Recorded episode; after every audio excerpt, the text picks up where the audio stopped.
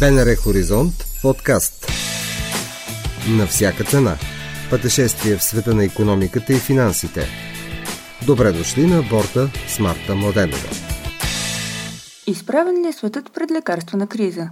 Макар и този въпрос да звучи наивно, осложнената пандемична обстановка в Индия, където е концентрирано сериозно производство на активни вещества за медикаментите, всъщност го направи изключително горещ проблем.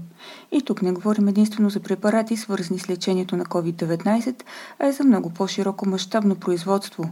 В Европейския съюз се постави целта половината от необходимите активни вещества да се произвеждат в страните членки до 2025 година – това ли е важната стъпка, която трябва да направим не просто за да овладеем настоящата ситуация, но и да се подготвим за други пандемии – това са само част от въпросите, за които ще говорим в 12-ти епизод на подкаста На всяка цена.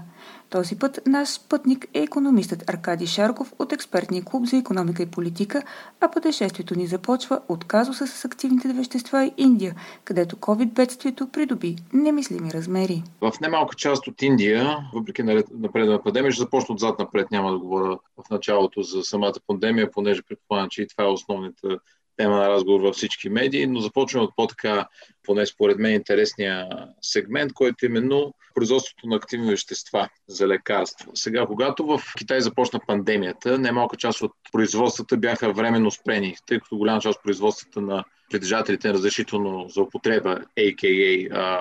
фарма компаниите, са в Китай. Възпирането на тези производства следствие на началния, така, началното повишение на случаите на COVID още през ноември-декември 2020, след това и в 2021, доведе до много пречки пред доставките в Европейския съюз и в други държави по света. Доставките на активни вещества, от които се произвеждат множество лекарства. От една страна, това естествено беше посрещнато с повишаване, естествено повишаване на цените на тези съставки в Европейския съюз. От друга страна, Европейския съюз и компаниите производители в по-голяма частност, не само Европейския съюз, но и тези щатите, швейцарските компании, а, прецениха, че би следвало да изнесат част от тези производства в други държави, чисто и просто, защото има нужда от диверсификация на производствения процес, следствие на това, че не може всичко да е ситуирано в Китай. И когато в Китай се получи криза, нали, съответно да не може бързо да бъде отреагирано. Сега, факт е, че всяка една компания производител на лекарства по принцип има между 4 и 5 различни доставчика на едни и същи активни вещества. Тоест, те така или иначе са презастраховани. Когато, но когато 4 и 5 е, производствени мощности, три от тях са поне ситуирани в Китай, то тогава се вижда, че националната ти сигурност и по отношение на лекарство снабдяването започва да куца. Следствие на това, както казахме, немалка част от тези производства се изнесаха към Индия, където беше сравнително по-спокойно от към случаи на COVID или поне случаи, които реагират на първите няколко щама. Първата вълна в Индия почти не се усети. Нашата организация, екип, действаме и по анализи в други сфери, в сферата на здравеопазването. Разговаряхме и с лекари, които са в Индия. Нали, тяхното мнение тогава беше, че поради множеството фактори, един тон други заболявания, които са в Индия, включително инфекциозни, индийците са, кажи речи, защитени, от, по-защитени от другите държави от развитието подобен тип инфекциозно заболяване като COVID. А, и това беше първоначалната трактовка. Ето защо, нали, съответно, спокойствието по отношение на развитието на пандемията там бе и по-голямо. Впоследствие нали, и премиера им започнаха да се отварят всичките мерки, започнаха да намаляват там, поради политически фактори същевременно.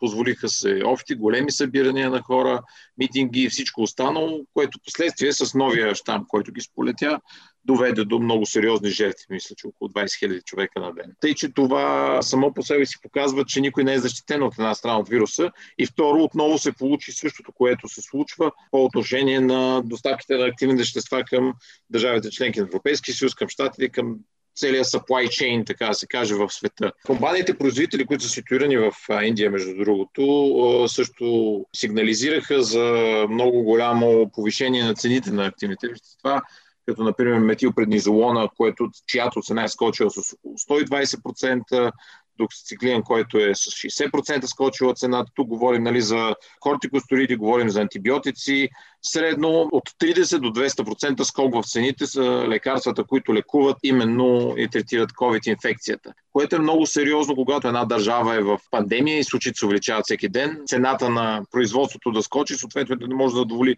нуждите на пазара и да задоволи на твърде висока стойност. Тъй, че тези ефекти неминуемо отекват надолу по редицата и стигат до Европейския съюз. Като казваме е, всъщност за активните вещества, ти изброи такива, които се правят и антибиотици и други сериозни а, медикаменти. А, може ли да се окаже, че едва ли не в Европа може също да имаме дефицит на толкова ключови медикаменти, пък им дори на по-безобидни, които сме свикнали да, да си купуваме без рецепта, да речем аспирин, парацетамол? Сега, слава Богу, такъв дефицит имаше възможност да се създаде, че даже се беше създал в началото на COVID кризата. Сега специално за България, която между е един от големите хъбове за производство на генерични медикаменти на много от тези медикаменти, които са за шир потреба, ако мога така да се израза, успя да се задоволи търсенето и предлагането. Тоест имаше съвсем лек скок в цената, но тя е в рамките на това, което е допустимо от Националния съвет по цени и реимбурсиране, т.е. не надвиши тавана, защото няма как. Съответно и не успя да, да, не успя да се отрази сериозно в покупателната способност на пациентите, което е плюс. Сега, минус от тези неща, когато говорим за недостиг, говорим за това, че каква е регулацията в съответно държава членка на Европейския съюз тъй като ценовите регулации в Европейския съюз по принцип целят много да потиснат цената, така ценовото рефериране.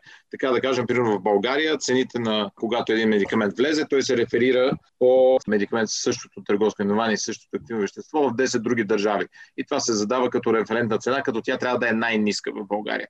А когато навсякъде цените на активните вещества растат, и тук трябва да бъде внесен медикамент, от който всъщност компанията не е на загуба, то тогава се случва така, че тя или трябва социално да го вкара този медикамент и да взима по една стотинка нали, на опаковка, или решава да не го продава в съответно държава членка. Тоест тук е този, този проблем. Маржовете, докато всеки разправя, нали, че компаниите, производители са милиардери, станаха милиардери и всичко е наред за тях по отношение на печалбите, всъщност не е баш така, защото маржовете от базовата цена на активното вещество до крайната цена се стесняват все повече. Съответно, това рефлектира, както казахме, и върху доставките на медикаменти, съответно наличието им в търговската мрежа. Но, пак казвам, България тъй като имаме и достатъчно голямо насищане на пазара с оригинални, така и с генерични медикаменти, то този ефект не се видя. Имаше подобен феномен, ако се сещате, октомври-ноември месец миналата година, когато започна да липсва зитромицин. Естествено, той не залипсва поради факта, че нали, всички са го изкупили, а напротив, вървеше и паралелен износ за Европейския съюз също времено, което доведе на голяма лиса в аптеките.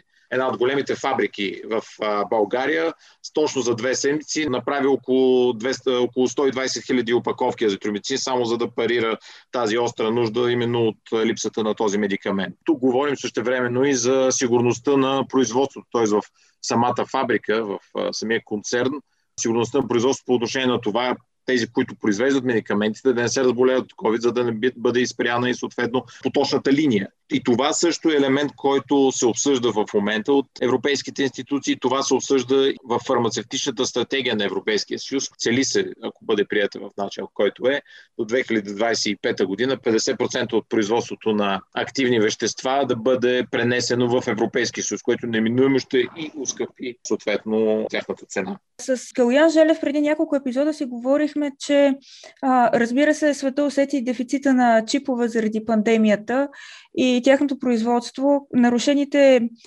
вериги на доставки, но неговата теза беше, че не само при чиповете, и при много други компоненти изобщо не е толкова лесно да се пренастроят и производства целите търговски вериги. Как стои това по отношение на лекарствата? Доколко е реалистична целта на Европа до 2025 над 50% от производството на активни вещества да е на стария континент? Малко е нереалистично именно тази картина в толкова, толкова кратък период. Естествено, така да се каже, някои го обявиха като пожелателно мислен да бъдат пренесени тези производства производства, въпреки че производствата, които са изнесени най-вече извън Европейския съюз, както има високо технологични, така има нискотехнологични. Част от държавите в Европейския съюз, както казахме, както и България в това число, а, имат възможност за увеличаване на капацитета на подобен тип производства, но те са в естествено много по-малка количествена степен, отколкото това, което може да бъде направено в Китай. Тоест толкова бързо оборудване и създаване на фабрики, няма да, е, как да кажа, няма да е толкова лесно за европейски институции. Тук вече ще зависи от сериозни субсидии, обмяна на опити, обмяна на технологии. Тук говорим вече и за патенти.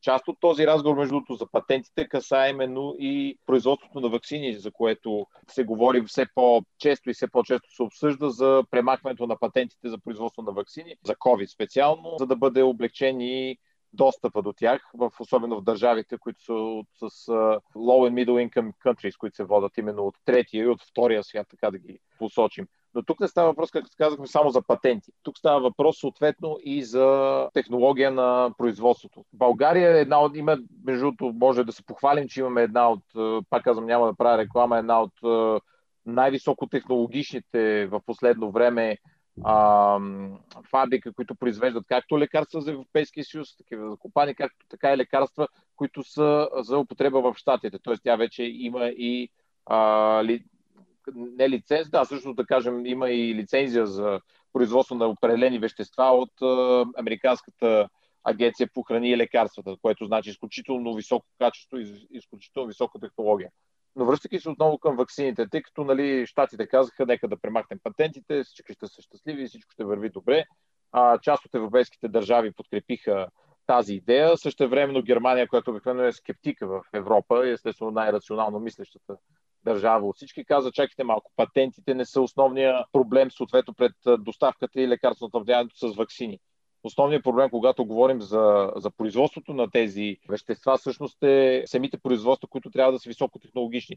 И тук не говорим за нали, векторните вакцини, чието производство вече е добре познато на множество от държавите производители. Тук говорим вече за тези mRNA вакцини, които са, например, на Pfizer и на Moderna, за което, за да ги произведеш, трябва да обучиш персонал, да създадеш специални фабрики, специални цистерни, в които се произвежда това активно вещество, и по специална технология, която трябва да бъде предадена. Тоест, тук патентите няма да се сведат само до, а, до веществото, което е в самата вакцина, патентите ще се сведат и до самата технология. Тоест, освен тези патенти, ще трябва и други да бъдат примахнати, за да може реално да започне едно производство на вакцини. Такова каквото е именно в Штатите или в другите производствени бази на Pfizer и Moderna. От друга страна, връщайки се отново към темата за производство на, на обичайните активни вещества немалка част от концерните в е, Европейския съюз, както и част от нашите концерни, се занимават единствено с това не толкова да произвеждат активни вещества, т.е. те вече са спрели производството на активни вещества.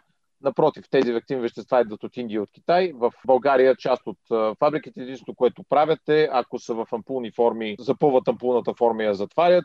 Ако са в е, таблетна форма, просто пресоват самото, как да кажем, да го много по-прост просташки начин така, да пресоват нещестето и да произведат таблетката. Тоест, част от нашите фабрики са се превърнали от производители, съответно в просто пакетиращи поточни линии. Това също ще трябва да бъде таргетирано от е, Европейския съюз в така наречената фармацевтична стратегия, между другото, която е важен, нещо важно по отношение на това какво се очаква нали, да се направи с следващите няколко години от Европейския съюз и какво съответно е възможно от тези елементи. Нали.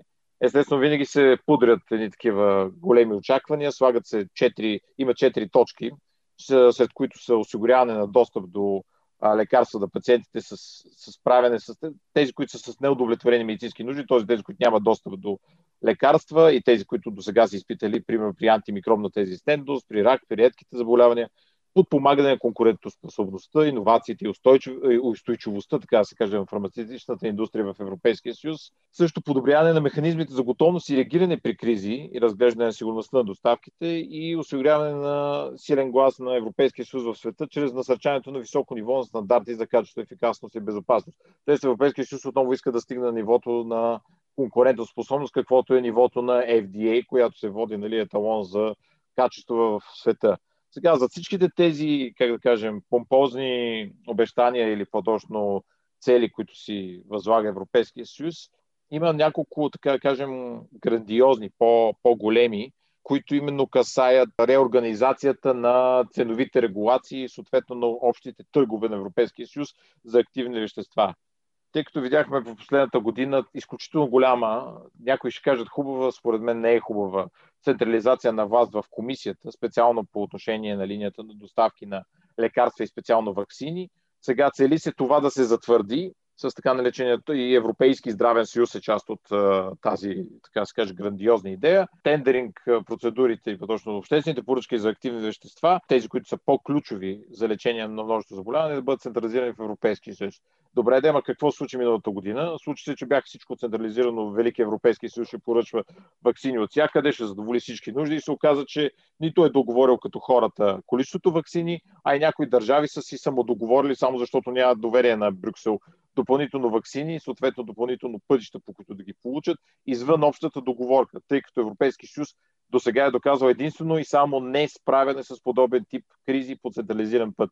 Това между другото доказа и в България. Нали? Не справянето с кризата по отношение на организацията и реда по вакцинации се оказа най-добре е да оставим хората да се оправят сами. Това се случи в Европейски съюз. Повечето държави членки започнаха да се оправят сами, тъй като централното планиране на подобен тип доставки първо изключително трудно, второ изключително а, как кажем, мудно и това съответно създава проблеми с самите вакцинационни планове, както излизането на Европейския съюз от кризата.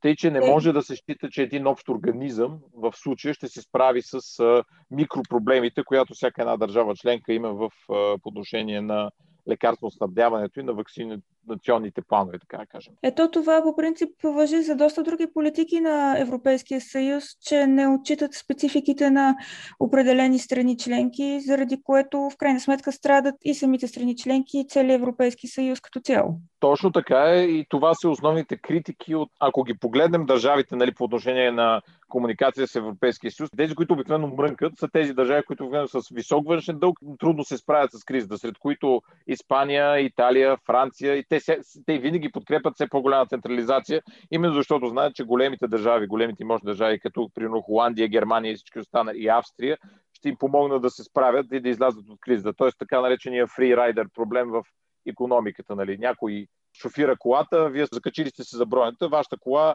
се тегли от енерцията на другата. Тоест, абсолютно се носите по течението и се носите като гратищия, за да се облажите от позитивите. Тъй, че част от държавите членки на Европейския съюз по този начин също времено подкрепят подобен тип действия именно за тази централизация, защото знаят, че по-тежките решения и по-сериозната конкретика взимането на тези решения ще се падне на големите държави, както и съответно по-големите разходи, съответно при обстоятелства, които, в които ситуацията стане по-тежка.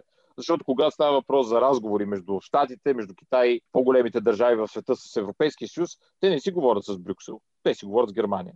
Същото е въжи за Русия. Всички се говорят с Германия. Тук там някой решава да си поговори малко с Франция, ама то е помежду другото, нали, за да, просто за да не се чувстват изоставени назад, но всички разговарят с Германия. Тоест ясна е държавата а, двигател на Европейския съюз. И именно тази държава е една от най-скептичните, когато става въпрос за подобен тип реорганизация. В това число Германия е най-скептична по отношение на премахването на патентите, тъй като счита, че има много други елементи на вакцинопроизводството, които са ключови по отношение на това да се увеличи броя на вакцините по света, вместо просто премахване на патентите по този начин, как се казва, да си изтупаме ръцете и да кажем, че всичко е свършено. Ето Германия има и доста голямо ноу-хау в а, областта на фармацията, така че това е обяснимо и дори от гледна точка на защита на националния интерес. Тук говорим и така наречения лекарствен, то вече не само вакцинационен, лекарствен национализъм, който се създаде както по отношение на националните производства, които са ключови. Също и ние също имаме добри национални производства на определени медикаменти, които през годините се доказали като, а, нали, като със своята полза за обществото, така да го кажем. Но дори включвайки това, нали, множество, когато говорихме за ваксините, нали, става въпрос защо някои държави не искат да купят на другите държави ваксините, съответно, или не ги приемат. Нали, германците и французите не искат да се вакцинират с AstraZeneca. Германците поради исторически особености, французите защото мразят англичаните. Тоест тук има и такъв тип елементи, които в 21 век никой не е очаквал да бъдат а, ключови, когато става въпрос за реакция при пандемия, но се оказва, че базовите емоции отново наделяват и отново става въпрос за... Връщаме се към, към корените, когато стане въпрос за положение, което е по-кризисно. Това връщане а... към корените не винаги води до, свои, до ползи. Ако се върнем обаче към началото на нашия разговор и Индия, всъщност държавата е един от големите производители на AstraZeneca, доколкото знам, и доставките за Африка също са а, проблематични. Всички знаем, че не се ли реши в световен мащаб казо с вакцинирането, изобщо да не си мислим, че пандемията ще приключи. Тук говорим, но, как казваме, за догонващите държави по отношение на вакцинациите, част от които, както казахме, тук въпросът е следния.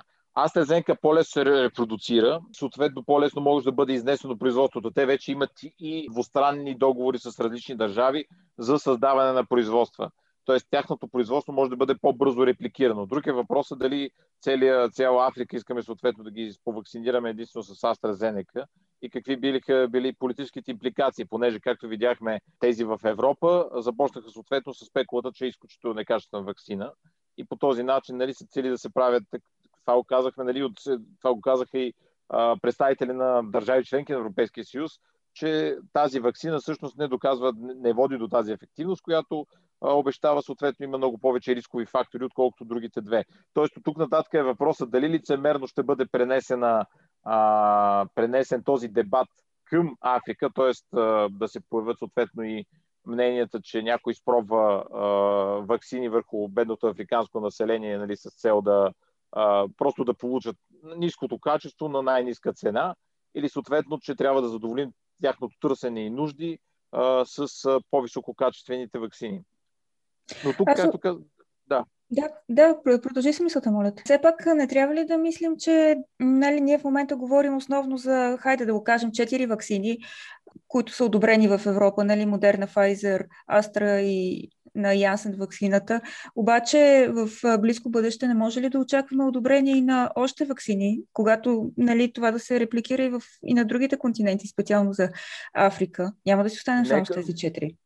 Не, естествено, че няма да стане само с тези четири, само от Европейския съюз вече, макар че в началото бяха казали, че няма да произвеждат с производство на тези вакцини. Между другото, тук е друг интересен елемент. Тези, които са производителите на вакцини в Европейския съюз, именно GlaxoSmithKline и Sanofi, се оказаха много назад в състезанието за тяхното производство, като забавиха съответно с около една година възможността за пускането и на пазара. Сега вече има доказателство, че те имат висока ефективност година по-късно и се очаква и те да се включат в в това състезание. Но не трябва да изключваме съответно и а, вакцините, които са произведени в Русия, както и вакцините, които са произведени в Китай. Когато говорим за Африка и когато говорим за догонващи економики, ако говорим нали, за, за държави, които инвестират в Африка, една от най- най-големите инвеститори в Африка и това е в тяхна инфраструктура, съответно и развитие на африканския континент са Штатите, Китай и Германия. Германия от Европейския съюз, тук там е Франция, но Франция е по-скоро под, под формата на някакви подаяния. Но, да, и там мисля, има исторически елемент във Франция. Исторически елемент, да, точно. Точно и в тази дискусия, но Германия изключително много инвестира, както в образование на африкански континент, така и създаване на инфраструктура, но най-големият, един от най-големите мощни хегемони в последните години е именно Китай. Спекулата подкупа правителствата, взима им обществените поръчки и започва да им произвежда пътищата. Тоест, той им държи инфраструктурата. Докарва си своите китайци да изработят пътя и след това си ги прибира в Китай. Няма много високо добавена стойност, съответно, за самите африканци, но а, говорейки за вакцините, изключително не, не, не е неочаквано и това може да го очакваме в бъдеще. А, много съответно и от а, вакцините, които пристигнат в на територията на Африканския континент, съответно да бъдат и от Китай. Тоест тук ще започне да се води една студена вакцинационна война, така да го, може да го окачествим, а, в Африка за това кой да има по-голямо съответно а, сфера на влияние чрез, а, чрез вакциниране с вакцини от различни държави.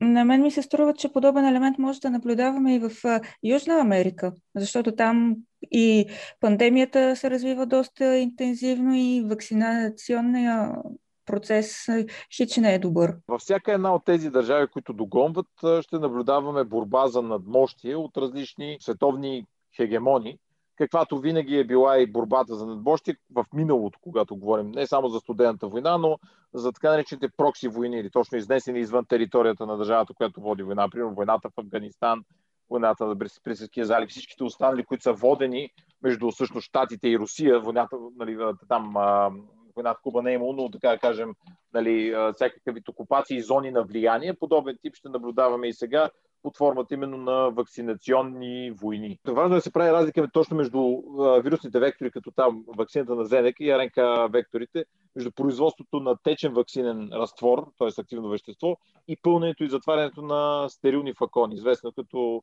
fill and finish. Повечето производители в страните с ниски и средни доходи са в състояние да произвеждат вирусни и векторни и, или да допринасят за етапа на пълнене и завършване на процеса. Тоест, това е единствено, което те могат да произведат. Това беше към по-ранният ти въпрос за това какви производствени мощности. Но самото производство на активните вещества, когато говорим за тези, които са извън а, векторните вакцини, тогава говорим за много висока стойност на това производство.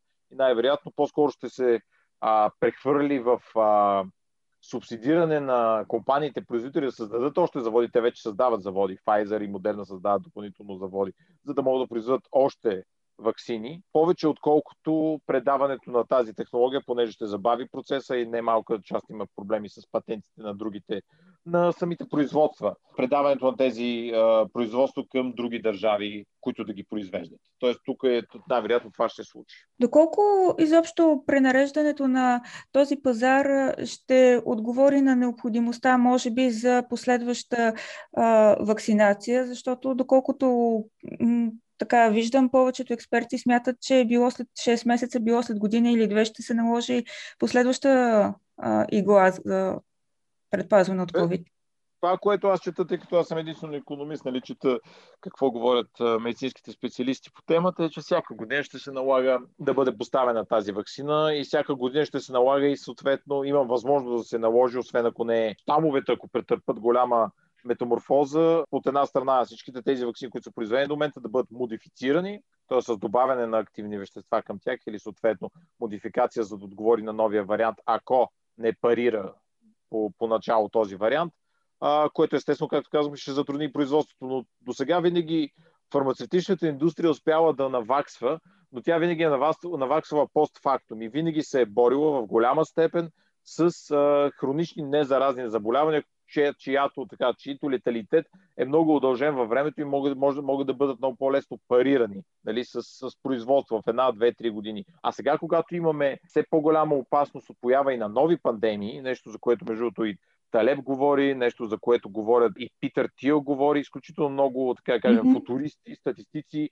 мислители говорят, че от тук нататък трябва да се да очакваме все по-голям ръст, съответно, на такъв тип пандемични обстановки в една или друга сфера, то тогава говорим и за изместване на фокуса от хроничните незаразни към заразните заболявания цялостно като инвестиция в здравеопазването. Понеже вакцините са най-добрия начин една пандемия да бъде преустановена, но тук говорим и когато тя се случи, че трябва да има инфраструктурата тази пандемия да бъде обхваната съответно и неутрализирана чисто в медицински план. Под формата на човешки ресурси, когато говорим съответно и за инфраструктурни ресурси, това също ще трябва да бъде част от а, всеобщото планиране в световен план и реорганизация на цялата всички системи на здравеопазване. Доколко обаче си оптимист, че това е възможно да се случи, защото видяхме, че да, сега разбира се, целият свят не беше подготвен за пандемията от COVID-19, но като че ли изводите не се правят или не се правят изцяло? Те, те не се правят изцяло и второ, че няма централизация на мнения. Да немалка част, знае, знаеш, през последните години имаше изключително много лидери в европейски световен план, които бяха оперничави на централизираните идеи, именно с правенето на с определен тип казуси, които а, избиваха на преден план.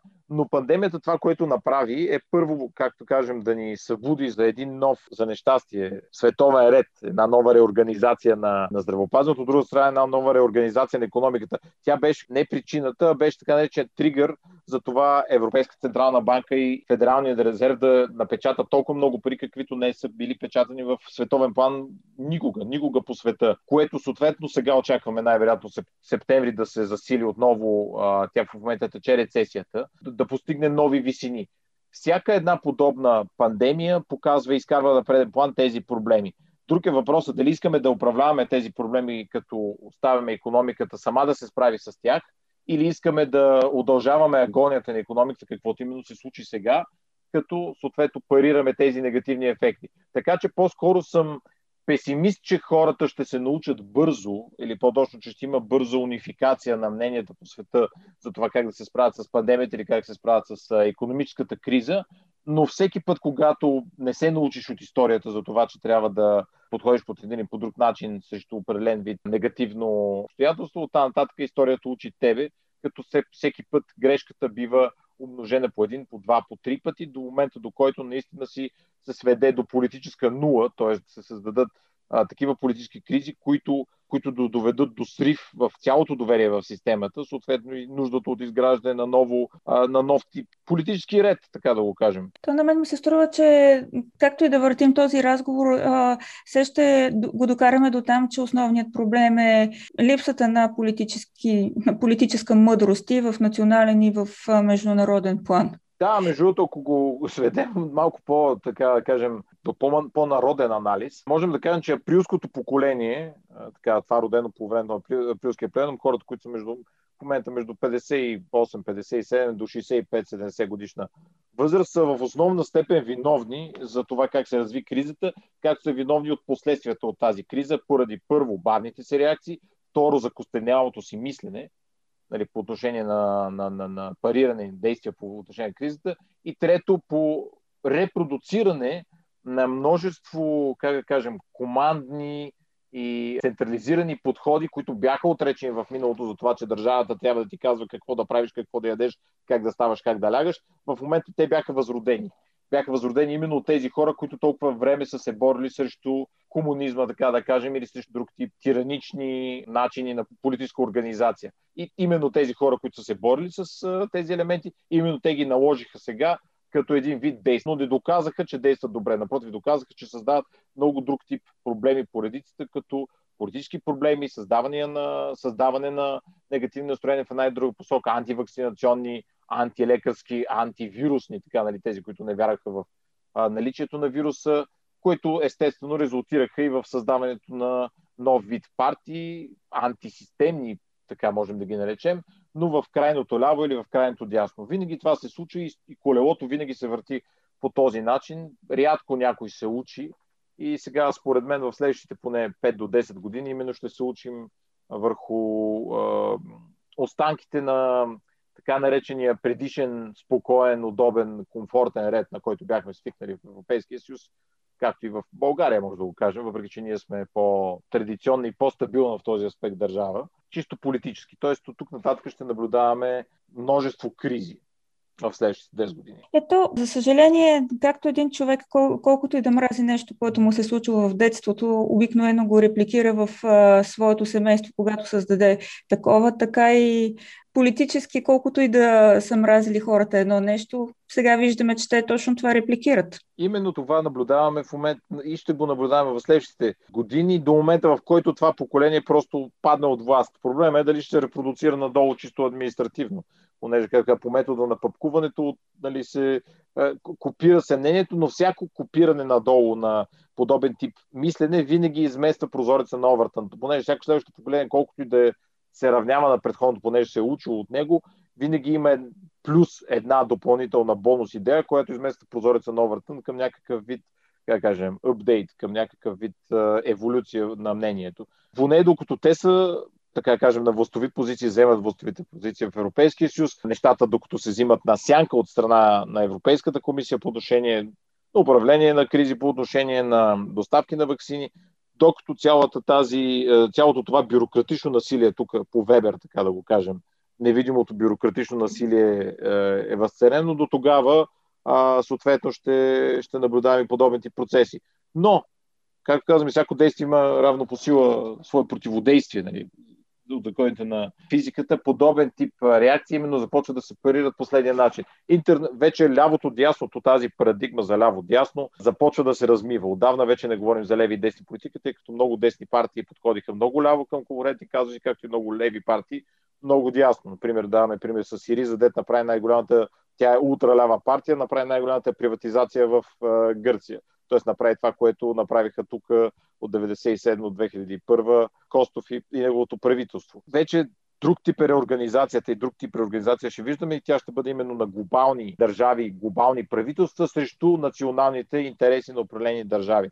Това е елемент, към който все повече ще виждам и все повече ще наблюдаваме в, в бъдеще. И в края на нашия разговор, може би, една идея, която се появи а, тези дни от Международния валутен фонд, те дори са кръстили за начин нали, за край на пандемията в няколко точки, струващи 50 милиарда долара. Според тях, те са вакциниране на поне 40% от населението във всички държави до края на годината и поне 60% до първата половина на следващата година. Проследяване на контактите, разбира се, застраховане срещу рисково от влушаване на ситуацията и осигуряване на тестване и проследяване на случващото се, както и повече инвестиции в общественото здраве, там където те са недостатъчни, горе-долу навсякъде по света. Това доколко реалистично е или са си някакви имагинерни неща написани във Вашингтон? Не е реалистично в голяма степен, защото реорганизация подобен тип действия, организацията на вакцинация, освен ако няма глобално правителство, как да го кажем, а и дори да има, е изключително трудно. Както до сега говорихме, че трудно е в държавите членки на Европейския съюз, нали, които са сравнително цивилизовани държави от първия свят, камо ли за това да говорим за подобен тип организация на вакцинации в държави, които са в, на африканския континент и други, които а, изостават по отношение на здравната култура, която трябва да имат. А Международният валутен фонд естествено, че ще каже, че това трябва да се случи, ще струва около 50 милиарда, защото лихвария винаги ще ти предложи, нали, всеки път, когато говорим за МВФ и Световна банка, винаги трябва да си представим един лихвар, който винаги ти казва, вземи тези пари, ще си оправиш живота, тук ще отидеш на море, ще купиш на жената подарък и всичко ще се нареди и после ще започнеш да ми връщаш с сериозна лихва. Тоест, нали, тук говорим и вече за зависимост от големи организации. Веднъж, когато станеш зависим от лихвария, какъвто е Международния валутен фонд, че от който иде, нали, от банката или от дори лихвария в квартала, то тогава си, се налага да изпълняваш всяко едно от как кажем, неговите желания или, или съответно ще трябва да, да изпълниш други, как кажем, да дойде репус кода, който и да те иземе от вас телевизор и всичко останало. Тоест той да, този лихвар да получи пълен контрол върху твоята економика, каквото се случи в Гърция, а, когато говорихме за кризата. Тук от една страна пожелателно мислено, от друга страна съответно предлагане за лесно решение, което не е толкова лесно, но тъй като Международният валутен фонд единствено може да предлага пари нали, с препоръка, а решенията трябва да се вземат на политическо ниво, зависи кой съответно ще откликне на този пропозал от тяхна страна за действие. По-скоро съм скептично настроен към подобен тип взимане на решения на високо ниво, при затворени врата в държави, които и от хора, които нямат достъп с реалността, тъй като нещата на терен са съвсем различни. Разговор, който със сигурност ще трябва да бъде продължен, защото, както обикновено, въпросите са повече от отговорите. Саркади Шарков, економист със специален интерес към здравните теми от експертния клуб за економика и политика, ви пожелаваме чудесен и слънчев ден. До чуване до следващия вторник. Чухте епизод от подкаста на всяка цена. Можете да ни намерите на сайта на Българското национално радио, платформите Spotify и SoundCloud и каналите ни в Apple и Google.